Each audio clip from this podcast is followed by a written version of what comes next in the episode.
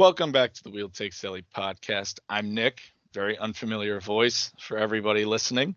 Um, I am back at this spring break, um, so I decided to do episodes during this week while I had the time. Uh, I know Andy's been telling you guys that I've been busy with school, and I have been. So um, I decided, you know, if I'm going to have a spring break, I might as well do an episode, uh, and just so that way the fans could hear me and know where I'll be at in the future.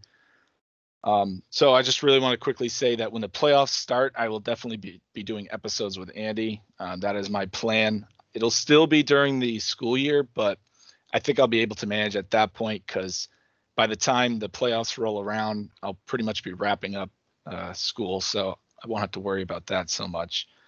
Um, at the same time, though, uh, when the playoffs come around, I cannot wait. I'm very excited to record those episodes. Um, I will also be doing an episode with Andy this week uh, for a weekly supplement, so I'll join him for one of his weekly supplements. Uh, without further ado, though, this episode will be about the Heritage Classic. Um, I did watch the game. Uh, it was a Sunday game, outdoor game between Toronto and Buffalo. Um, going into it, uh, it was played at Tim Hortons Field, home of the Hamilton uh, Tiger Cats, which is a Canadian Football League team. Um, the Sabres were somehow the home team in that game. I don't quite get why they were. Um, I looked it up on Google Maps. Buffalo is about like an hour and 20 minutes away from Hamilton, and Toronto is about an hour away from Hamilton. So the distance to me didn't make sense. The fact that it was in Canada and not a U.S. Uh, city didn't make sense to me. But whatever, Buffalo is the home team, and we're moving on from that. Um, the total attendance for the game was actually a, a pretty good amount. It was 26,119 uh, attendees to the game. Um, there was a lot of buildup to this game, I think, uh, especially for Toronto. They had been struggling going into this game. Uh, in their last 10 games, they were 5 3 and 2. And some of the uh, losses that they endured for that uh, record of 5 3 and 2, they lost to the Sabres uh, previously. They also lost to Columbus in that they lost to actually the 10th game. So that was way back in February on the 21st. That was Montreal. They lost five to two. Uh, and then, you, of course, you had the just wild 17 goal game between Toronto and Detroit, where they gave up seven against Detroit, but ended up winning 10 to seven. That was an absolutely just messy game. Uh, and then the game right before the Heritage Classic, uh, Toronto loses to Arizona in overtime. So, like I said, their record was a, a lot better than Buffalo in their last 10. Um, Buffalo was three and seven in that in their last 10 prior to the Heritage Classic. Their wins came against um, Toronto, uh, Minnesota, and uh, Vegas. So, real quickly, Buffalo, I think going into the Heritage Classic had a lot more momentum than Toronto. Um, like I said, Toronto was coming off of just losing to Arizona in OT. Um, and I actually, so I actually watched that game and in overtime, uh, when Arizona was, it was the play right before they scored the goal. There was a turnover, I think, and I forget who on Arizona, but they're skating the they're skating the puck up, and they kind of interfere with Matthews to steal it from him and then they bring it up the ice and they eventually score and matthews just starts you know heckling the ref like you know why didn't you call that? That was clearly interference um you know yada yada yada. So his frustration was going into this game i think uh, even though he's the goal the goal leader in the nhl um, it's still frustrating for a player like him to be that successful have such a great season but his team is possibly you know, for as good as the Leafs are, I don't think they're a bad team this season. They obviously had their woes, but um, they're they're a pretty good team and they're definitely struggling. So they're they're about to go from third place in the Atlantic to possibly the first slash second wild card, depending on how things go for the rest of them. Um, they'll definitely make the playoffs, so I don't think they have to worry about that. But it's a matter of can they be third in the division or will they be a wild card this season? Is the only you know what's the only up in the air for them. So heading into the the Heritage Classic, I think that that sort of was in the back of Matthew's mind because there's a future event that happens that I think he really crosses a line, and I think everybody knows what I'm I'm mentioning now. But we'll we'll save that for later for when it happens. Buffalo, on the other hand, was coming off of that Vegas win when they beat uh, the Knights three to one. It was Eichel's return to uh, Buffalo, and of course he had something to say about the crowd after the game. Um, you know, saying that for for this, you know, for as loud as they were, it took them seven years to be loud, and it took him to leave for them to be that loud. Uh, he certainly had a lot to say against the organization. Um, Greg did mention it in our uh, group chat, and I'd have to agree with him. This wasn't a perspective I looked at, but uh, I didn't like the jab he took at the fans. Um, I know that being Eichel and, and being with the Sabres for seven years, you you saw a decline in attendance by the fans, but I think that that was solely uh, a retaliation to management, specifically the Pegulas, who ha- I think have poorly mismanaged Buffalo. Um, and we've mentioned their previous, you know, flaws, so I won't go into it too deep. But you know, the fans aren't big fans of the Pegulas, and neither was Jack Eichel while he was going through that whole neck surgery issue, where you know management didn't want him to get the surgery because they felt it was too risky, but he obviously wanted to get the surgery so he can get back to playing.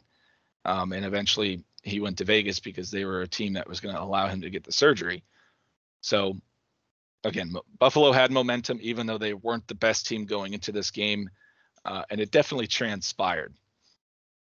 Uh, this the this game saw Anderson versus Mrazek in net, uh, and just a quick note on both the goalies. Uh, Mrazek is now the starter for the Leafs until Jack Campbell comes back from his injury, um, and he hadn't been playing well going into this uh, game. He hadn't been he really hasn't been playing well since the new year struck uh, because for whatever reason, since the new year struck, uh, both the Leafs goaltenders, Campbell and Mrazek, have been the worst duo in the NHL, which is really surprising to me considering that there's teams like Arizona, even Buffalo themselves, in Columbus. You know, those teams I felt like I would have expected to have worse goaltending than the uh, than the Leafs, but it's it's the Leafs duo of Campbell and Mrazek that has certainly struggled.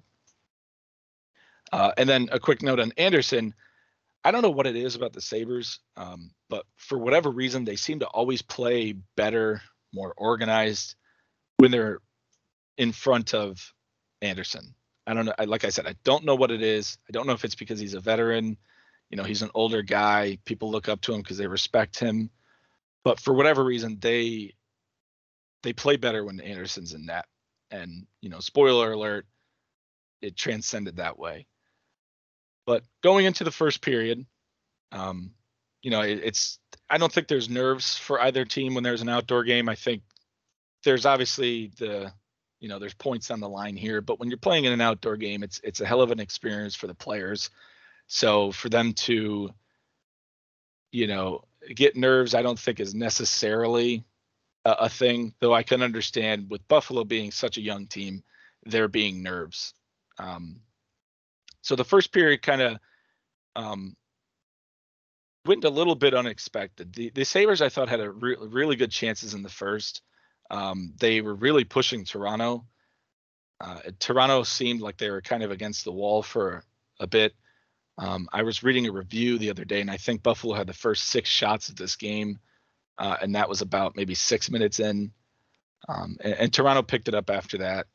But Buffalo definitely had a good showing in that first period, and Buffalo really had a uh, had a grip on this game early, which I think was very important um, because looking at the Leafs record when they score first, they're 25 4 and 2 when scoring first.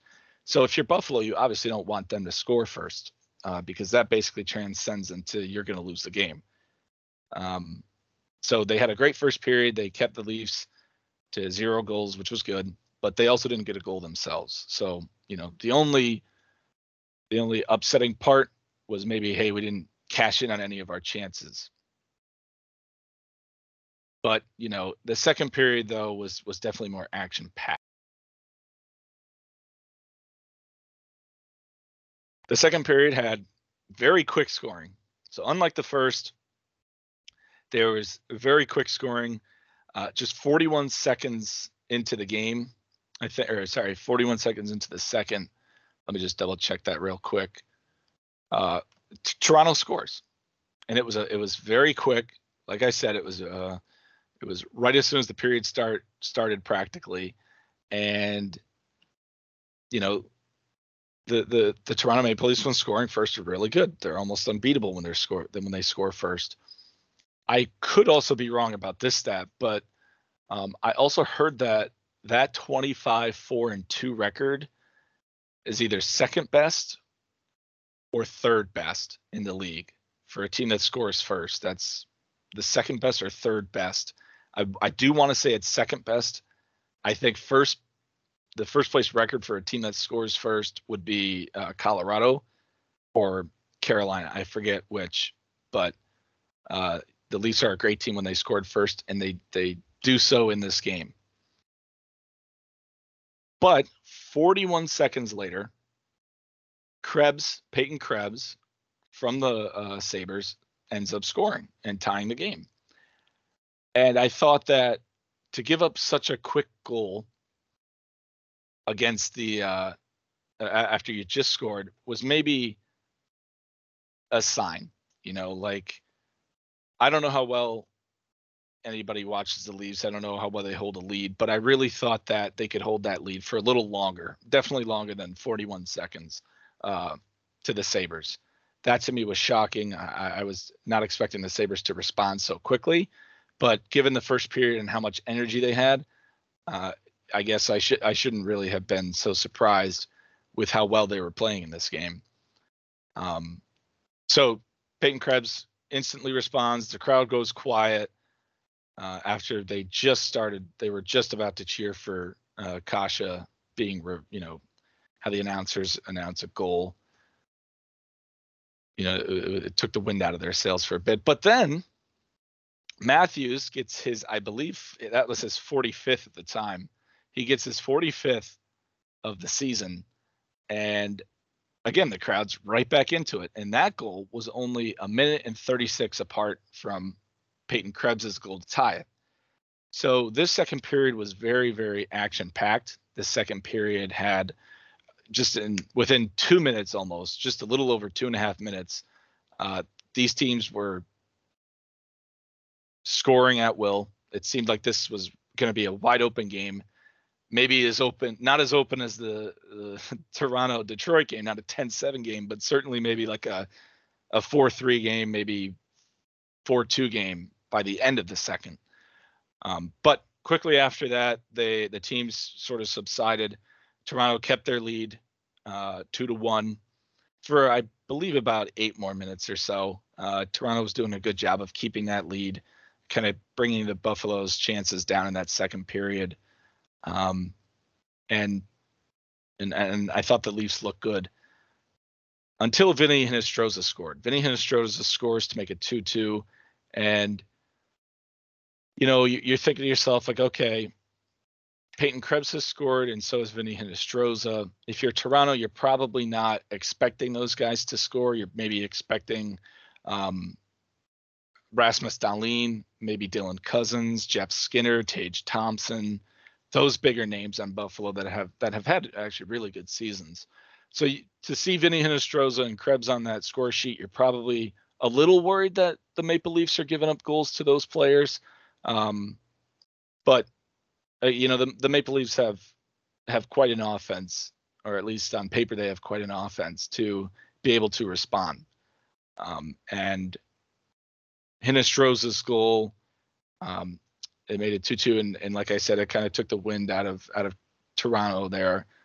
And uh, I, I, I wouldn't say that that was the dagger. Uh, I wouldn't say that Vinny Hinostroza's first goal was the dagger. It actually ended up being his second goal that was the dagger. Uh, Vinny Hinostroza's second goal. I don't know if anybody's seen it. If you haven't seen it, I would encourage you to watch it. Um, this is basically not the start of my Peter Mrazek take I'll say that for until after the game is is uh, reviewed. But if you look at that shot, that can't go in. That cannot go in if you're a goaltender.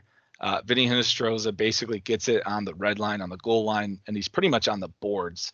You know, he, he's not. It's not like a close shot. It's a pretty far away shot, and he just flings it right on net, and it goes right off of Mrazek and into the net. And he wasn't hugging the post there.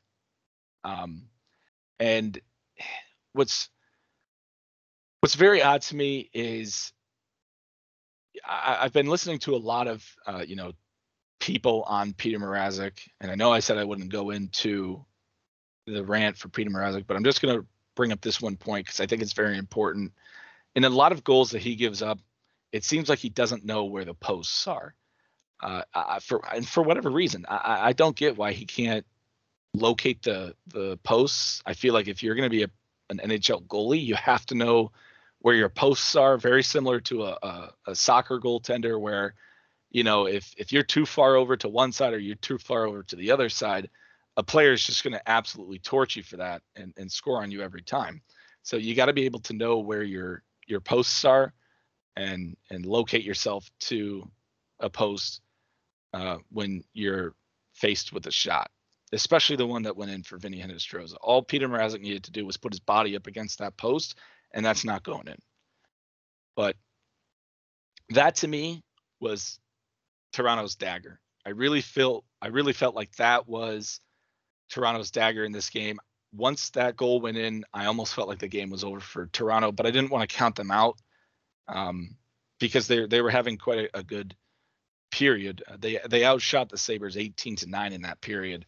So they came right back in that second period with a lot. They threw a lot on uh, Anderson and uh, they did what they needed to do. They had a good good second period. They couldn't keep their leads, but you know, neither team really in this period could keep a lead. So, you know, a, a good response for Toronto. It's it's uh, two two, I believe, going into the third, or or three two going into the third. I forget if Vinny Hinostroza was a third period goal, but regardless, uh, the third period was was if you were a Leafs fan, um, you know, hindsight is 2020. You weren't expecting a third period like that, but it, it was not a good period by by the Toronto in any means. And if you saw that coming, you probably wouldn't have uh you, you probably wouldn't have kept watching, knowing that that was going to be the uh, the way it went. Um, because Toronto just did not seem like they could really respond to Buffalo's energy. And you know, like I said, they seem to play really well behind Anderson. For whatever reason, they just seem to have a lot of momentum when Anderson's in that. Uh, anytime he gives up a goal, I feel like players go to him. You know, they say it's my fault or don't worry about that one. We'll get another one for you. So that kind of played into it. Um, and I also think that Don Granato of the Buffalo Sabres, their new head coach, I really feel like he has catered to a lot of the young players on this team that Ralph Krueger hasn't. When Ralph Krueger was the head coach, Skinner was on the fourth line with, you know, Vladimir Sobotka and, you know, Lo- Johan Larsson and, you know, obviously he's not going to produce when he's on a wing of those guys. He, he's just not producing. Um, I think last year he finished the season with 18 goals, uh, and now this season he's he could possibly hit the 30 goal mark. Um, so I really feel like Ralph was a, a hindrance to the Sabres. Sorry, excuse me, the Sabres players in general. Um, Cozens looks really good. I think Dahlin has drastically improved um, from just last season. Uh, again, Ralph Krueger, I feel like really did some damage on, uh, you know, Dahlin and the young core of that team. But now they they seem to have rebounded. Um, really quickly, I actually pulled up uh, Jeff Skinner's stats, and according to last season, he was he had only seven goals and then the previous year, when Ralph Krueger was with, with was with us, he had 14 goals. Uh, keep in mind that was within 53 games and 59 games. Uh, he's been through 58 uh, games this season. He has already 23 goals. Um, so, so that's a good sign to see if you're a Buffalo fan. I'm going to quickly look at Dahlin um, because I feel like Dahlin was another player that really struggled under Ralph Krueger, but has seen a, a an improvement um, in his game since uh, Ralph Krueger left, and it it, it does kind of show. He had In the 2019-2020 season, he played 59 games, four goals, 36 assists for 40 points. In 2020-2021, he had five goals, 56 games played with 18 assists for 23 points. And this season, he's already almost passed his totals uh, for the 2020 season. He has 58 games played, eight goals, so he doubled in uh, goals from 2019-2020 with 29 assists for 37 points. So, in order to beat his, you know, stats from Ralph Krueger's time, he just needs to get three more points and he would tie it.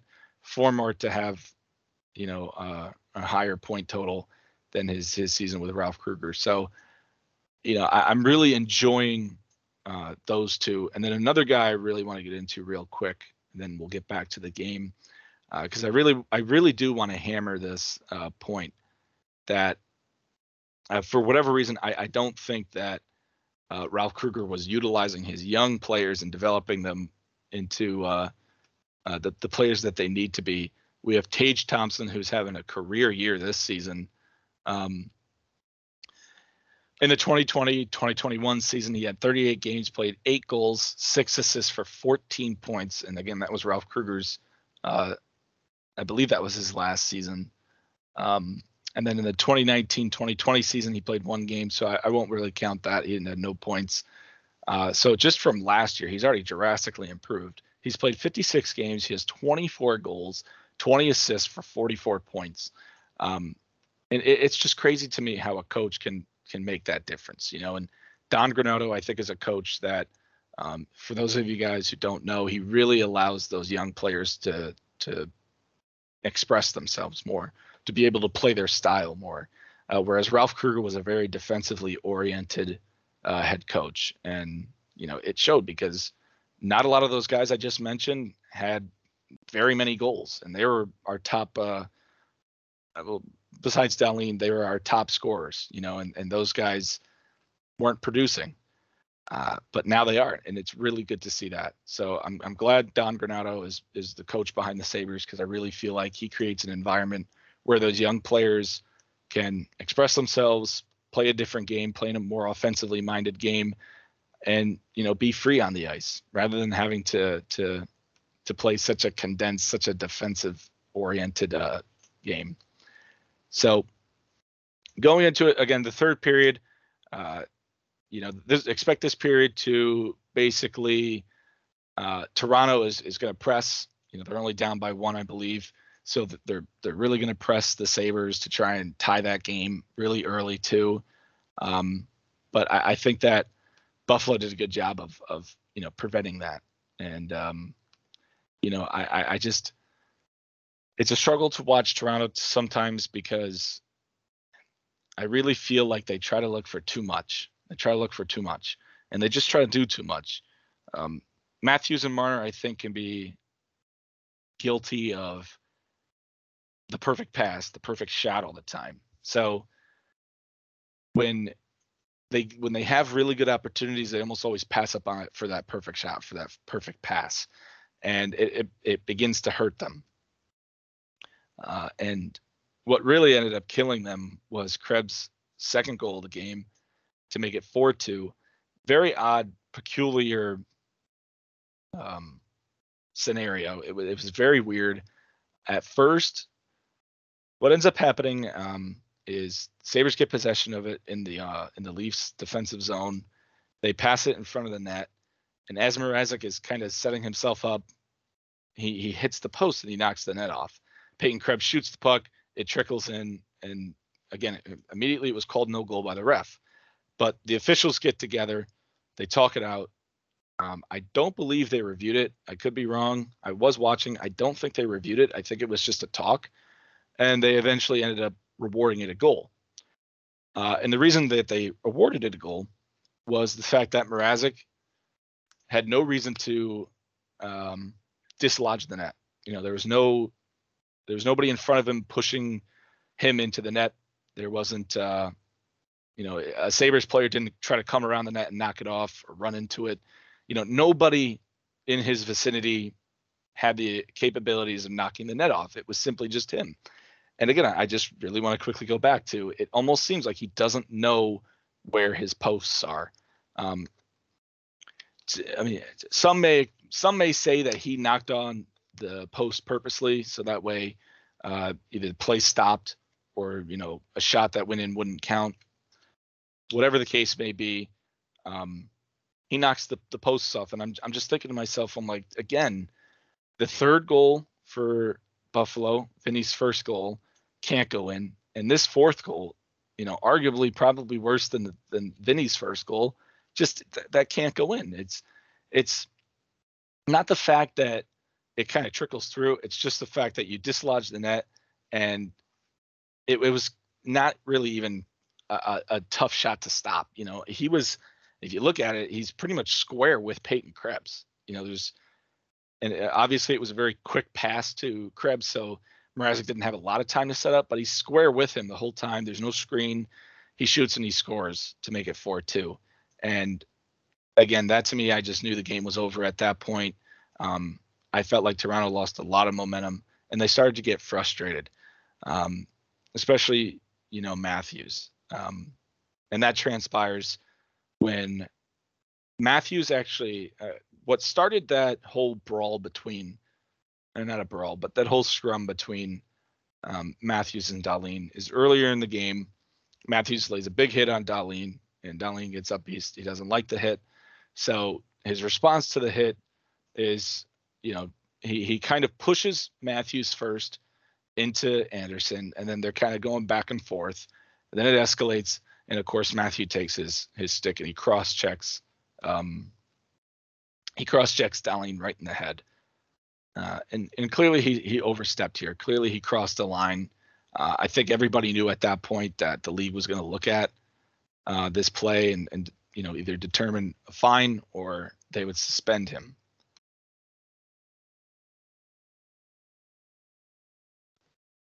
And you know, lo and behold, they ended up suspending him for two games, um, which which I honestly was expecting a fine because Matthews has had no history. He's never been suspended before, and you know he, he's he's a very he's a very relatively clean player. So I was kind of shocked that they gave him a suspension um, because Dahlin also wasn't injured on the play. So um, just kind of obviously, I think it's just the NHL sending a message that you know if you cross check somebody in the head, you're going to be suspended no matter who you are. So that's a good precedent to send.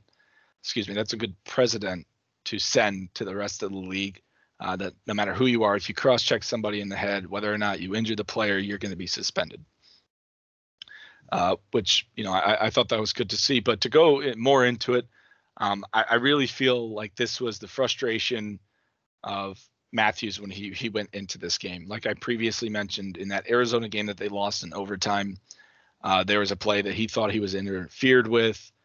Uh, they don't end up calling it, and play goes down to his side of, of the ice, and the Coyotes win. So he was definitely frustrated from that point.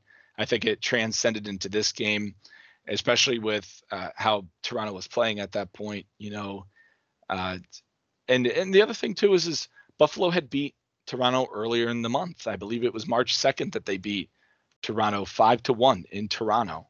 You know, so for whatever reason, um, Toronto just can't seem to beat those teams like Arizona, Buffalo, uh, Montreal, at least in their latest uh, skids they they can't seem to beat those teams. And the frustrating part is you, you should be able to beat those teams. Um, you know, Buffalo and, and Toronto and, and, Montreal, when you look at the standings, uh, you know, those are teams that are bottom, bottom feeders. And, you know, you, you got to make sure that when you play those teams, you get two points out of it.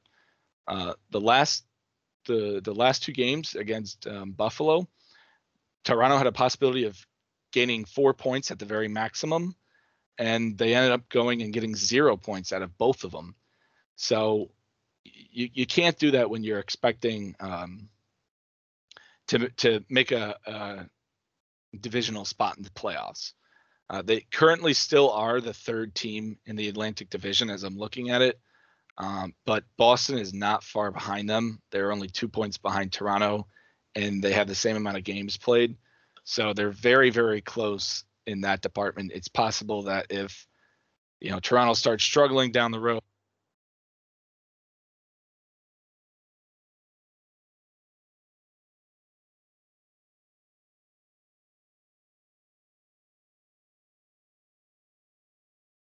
but uh, but yeah, it'll it'll be interesting to see how that plays out because uh, both Toronto and and Boston are behind one another, and it's possible that Toronto could again see themselves being a a, a wild card team, and I, I don't think that they I don't think that they should. I really don't. Uh, I I believe that Boston is going to be a wild card team this season, and they should be because uh, they just don't have the production that they've they've had in previous years. And Toronto should be able to get that third divisional spot. Um, and and they could even, you know, I'm actually looking at the stats now. They're only a point behind Tampa, so there's a high chance that they can even make that second spot. But if they don't, you know, if they can't beat teams like Buffalo, Arizona, and Montreal, you're gonna you're gonna start. That, that's to be a big issue, and you're to struggle against uh, making those that that second spot. Um, yeah, so that pretty much wraps up the game. Uh, Buffalo ended up getting a uh, empty net from Tage Thompson off of a very, uh, I believe it was a puck that goes down into the zone. Um, it was a six on five at this point. It was kind of weird. So the the Sabres, uh, real quickly, the Sabres get a power play from the Matthews cross check. Um, but then the Sabres, I believe, took a penalty during that uh, power play that they had. So they were four on four on four for a bit, and then the Sabres ended up taking another penalty to make it four on three. And at this point, being down two, with maybe I think it was about three thirty-four left in the game, Toronto decides to pull the goalie, so they're five on three now. Um, but then Dahlin gets out of the uh, box, so it ends up being like a uh, actually, sorry. Dahlin, they're they're my bad. I was completely wrong. Dahlin and Matthews go for, you know, Matthews went for cross checking. I think Dahlin went for roughing or something. So it was four on four then.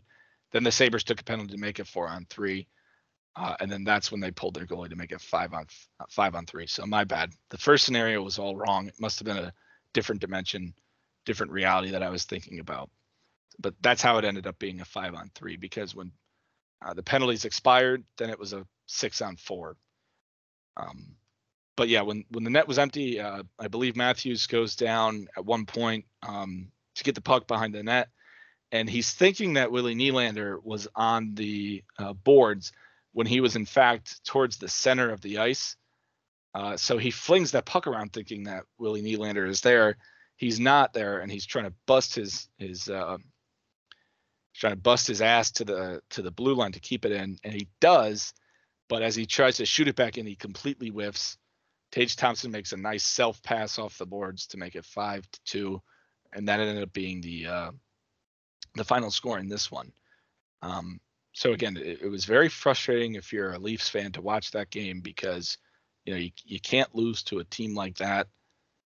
Um, you know those are teams that you need to beat looking at the standings, Buffalo is 27th overall, Arizona is 30th, and Montreal is 32nd.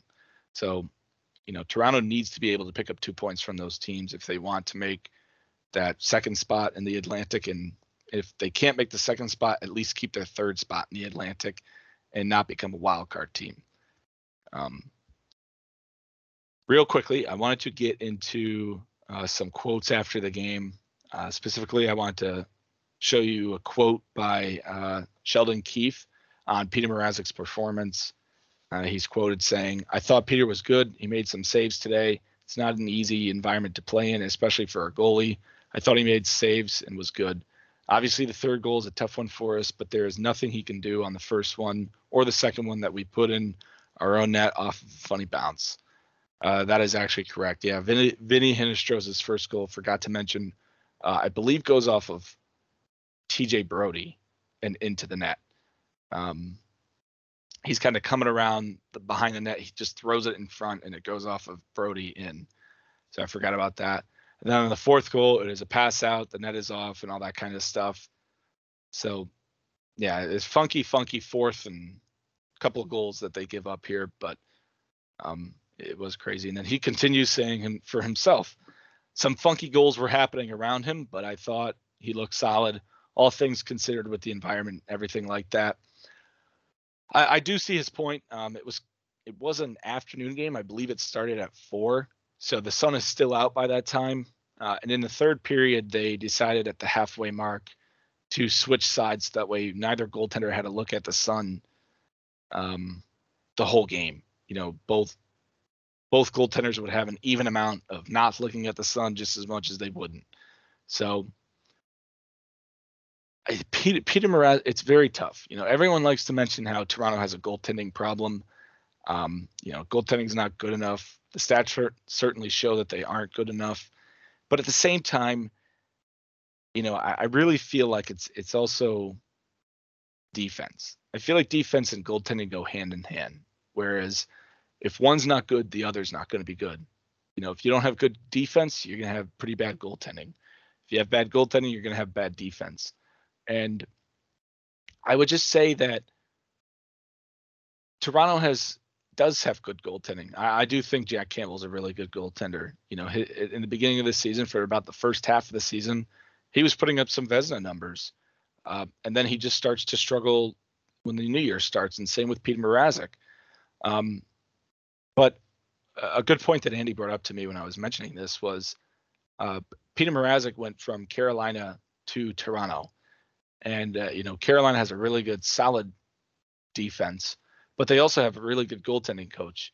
Um, you know they've really turned Freddie Andersen around in in Carolina so far, at least, to the point that I think he's got to be the Vezina Trophy winner.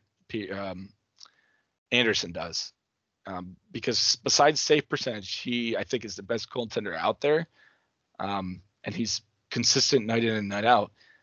Uh, so for whatever reason, uh, I, I, think that Peter Mrazek has struggled in, in Toronto, uh, and I believe it's a mixture of you know just his performance in general, but also on the defense. Um, because how many years have we been talking about Toronto's defense and needing to improve? I mean, we're getting to a point where we sound like broken records when we talk about their goaltending, um, or, or, about their defense rather. Uh, they don't have a really number one guy. Um, Morgan Rielly is definitely showing signs of I wouldn't say age, but that guy can only do so much for Toronto, and he could be the he can only do so much for them and play as best as he can until somebody else has to pick up that load for him. You know, he is their number one defenseman, and he can't do everything on defense. You know, he can't score all the time. Not saying that he doesn't score all the time. It's just he can't score all the time. He can't defend all the time. He can't do a lot of things every time. You know, somebody has to lighten that load for him, and Toronto has struggled to find that person to help him out. It's not Justin Holl. It's not uh, Rasmus Sandin. It's not any of those guys, um, and they need to find somebody because if they don't, you know, Toronto's still just going to have a defense problem that they've had for almost a decade. I feel. Uh, so that that's basically it on my Peter Mrazek um, rant. It wasn't really a Peter Mrazek rant because I, I don't think that any of this is his problem. Obviously, you lose as a team, you win as a team.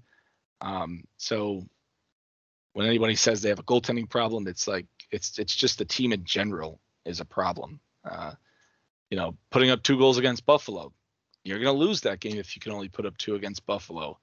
It's not that Buffalo is going to put up a five against you every time, or three, or two, or four, but if you can only score two goals a game, you're not you're likely just not going to win a majority of your games. So you got to make sure that you can put the puck in the net. Uh, you got to make sure you can defend better. You got to make sure you can make saves. You know, it's all there as a team for them to to improve upon. And uh, I, really think that that uh, you know going forward, Toronto just needs to kind of put this behind them. You know, start from scratch. Forget about the winter. Forget about the the Heritage Classic and just move on from it. Um, they they should be getting Jack Campbell back into the roster and to the lineup soon. So you know, hopefully when he comes back, he'll be well rested and be able to start more. And then on the flip side, uh, their their goaltender that they had in last night, I believe his name was um, Kallgren, or I don't know if I'm pronouncing that right. I believe it's Kallgren. He ended up getting a shutout in his first game as as a as a Leaf. So you know it's good to see if you're a Leafs fan, um, because goaltending has probably been your major concern, and they keep talking about how um, uh, Toronto is likely to get a goaltender at the deadline, whether that's Fleury or Holtby or somebody. Uh, it's likely that they they could possibly end up with it. with with getting them. But again, I I just don't know. Um, Toronto, I feel like has more problems than just defending and uh, not defending. They have more problems than just goaltending and defense in general that need to be improved upon. Um, going into the Sabres, they had obviously the the better result out of this, and I, I wanted to pull up a uh, a quote by Dahlin real quick because I think this this goes into what I was saying about Don Granato uh, earlier in this cast about how he just resembles uh, a good coach for a young player. Uh, his quote is You can really see we're brothers in the locker room. We care about each other. We have something really good going on. Everyone wants to win together, and it's fun to be a part of for sure. Um, obviously, the Sabres are not in a playoff position. They're not even close to the playoffs. Um, this team was expected to lose a lot of games. This team was expected to probably compete for the number one overall pick. Um, so you know, these games, especially towards the end of the season, are more for just go out there, have some fun, maybe play some spoiler, uh, and just improve upon yourselves. You know, be better than the last game. That it's the little things, uh, you know, because they're they're not playing for a position, they're not pushing for the playoffs. So, you know, at this point in the season, just go out there, have some fun, and you know, build some team chemistry. And they they definitely have um, I, I, really like the way that the Sabres look um, as far as chemistry goes. They all seem to get along. All the players seem to get along. Um, I, I, I, truly don't know if Eichel was a problem. I, truly don't know if he was a locker room problem with the Buffalo Sabres. Um, I felt myself not believing those rumors when they came out. Uh, but you got to look at this locker room now. They seem a lot more loose. They seem a lot more friendly with one another. And I, I don't really, I, I don't really know if they were like that when Eichel was around. So it, you know, it, it's good to see that uh, this team is is uh, is is more loose and and you know, like Dahlin said, it's it's fun to be a part of. You know, it's a fun team to be a part of, and it's it's hard it's hard to have fun when you lose all the time.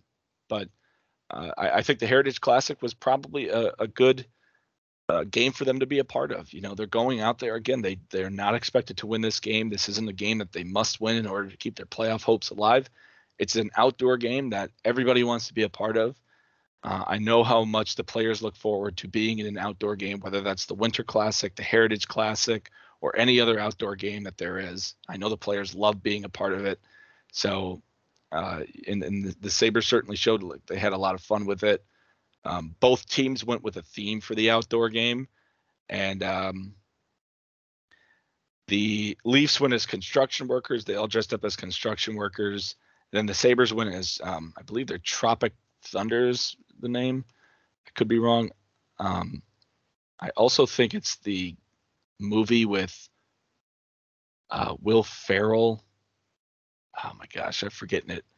I'll look it up real quick. But they they went dressed as those players uh, from the movie, and they just seem to have a lot of fun with one another. Um, Semi Pro, that's the movie I'm thinking of.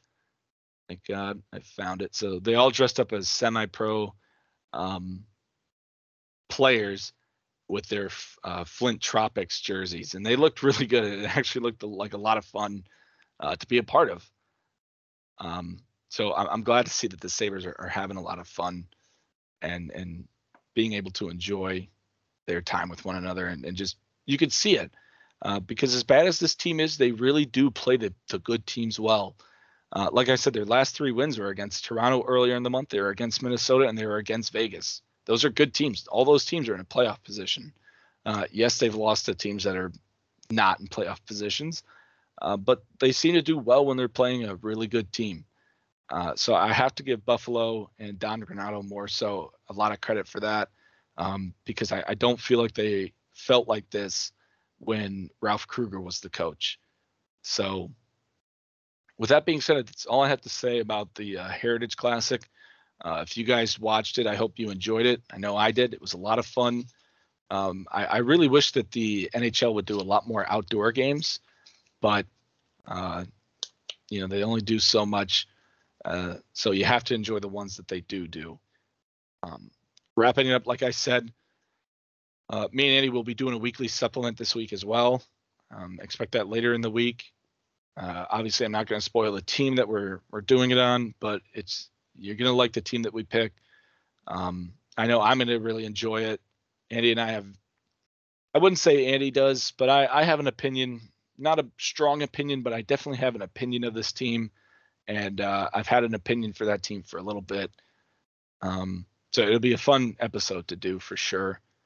Um, but other than that, I've been Nick. Like I said, good to be back. Good to do an episode finally.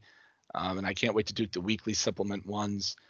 Um, again, I should be able to start participating when the playoffs come around. That'll be a lot of fun. I love watching playoff hockey, so I'll definitely make time uh, to watch some hockey so I can come on the cast with Andy and we can review the playoffs like we did uh, last year. And last year, a lot of people seemed to like the episodes that we did. We had a lot of viewership on those episodes, so I can't wait to do them again.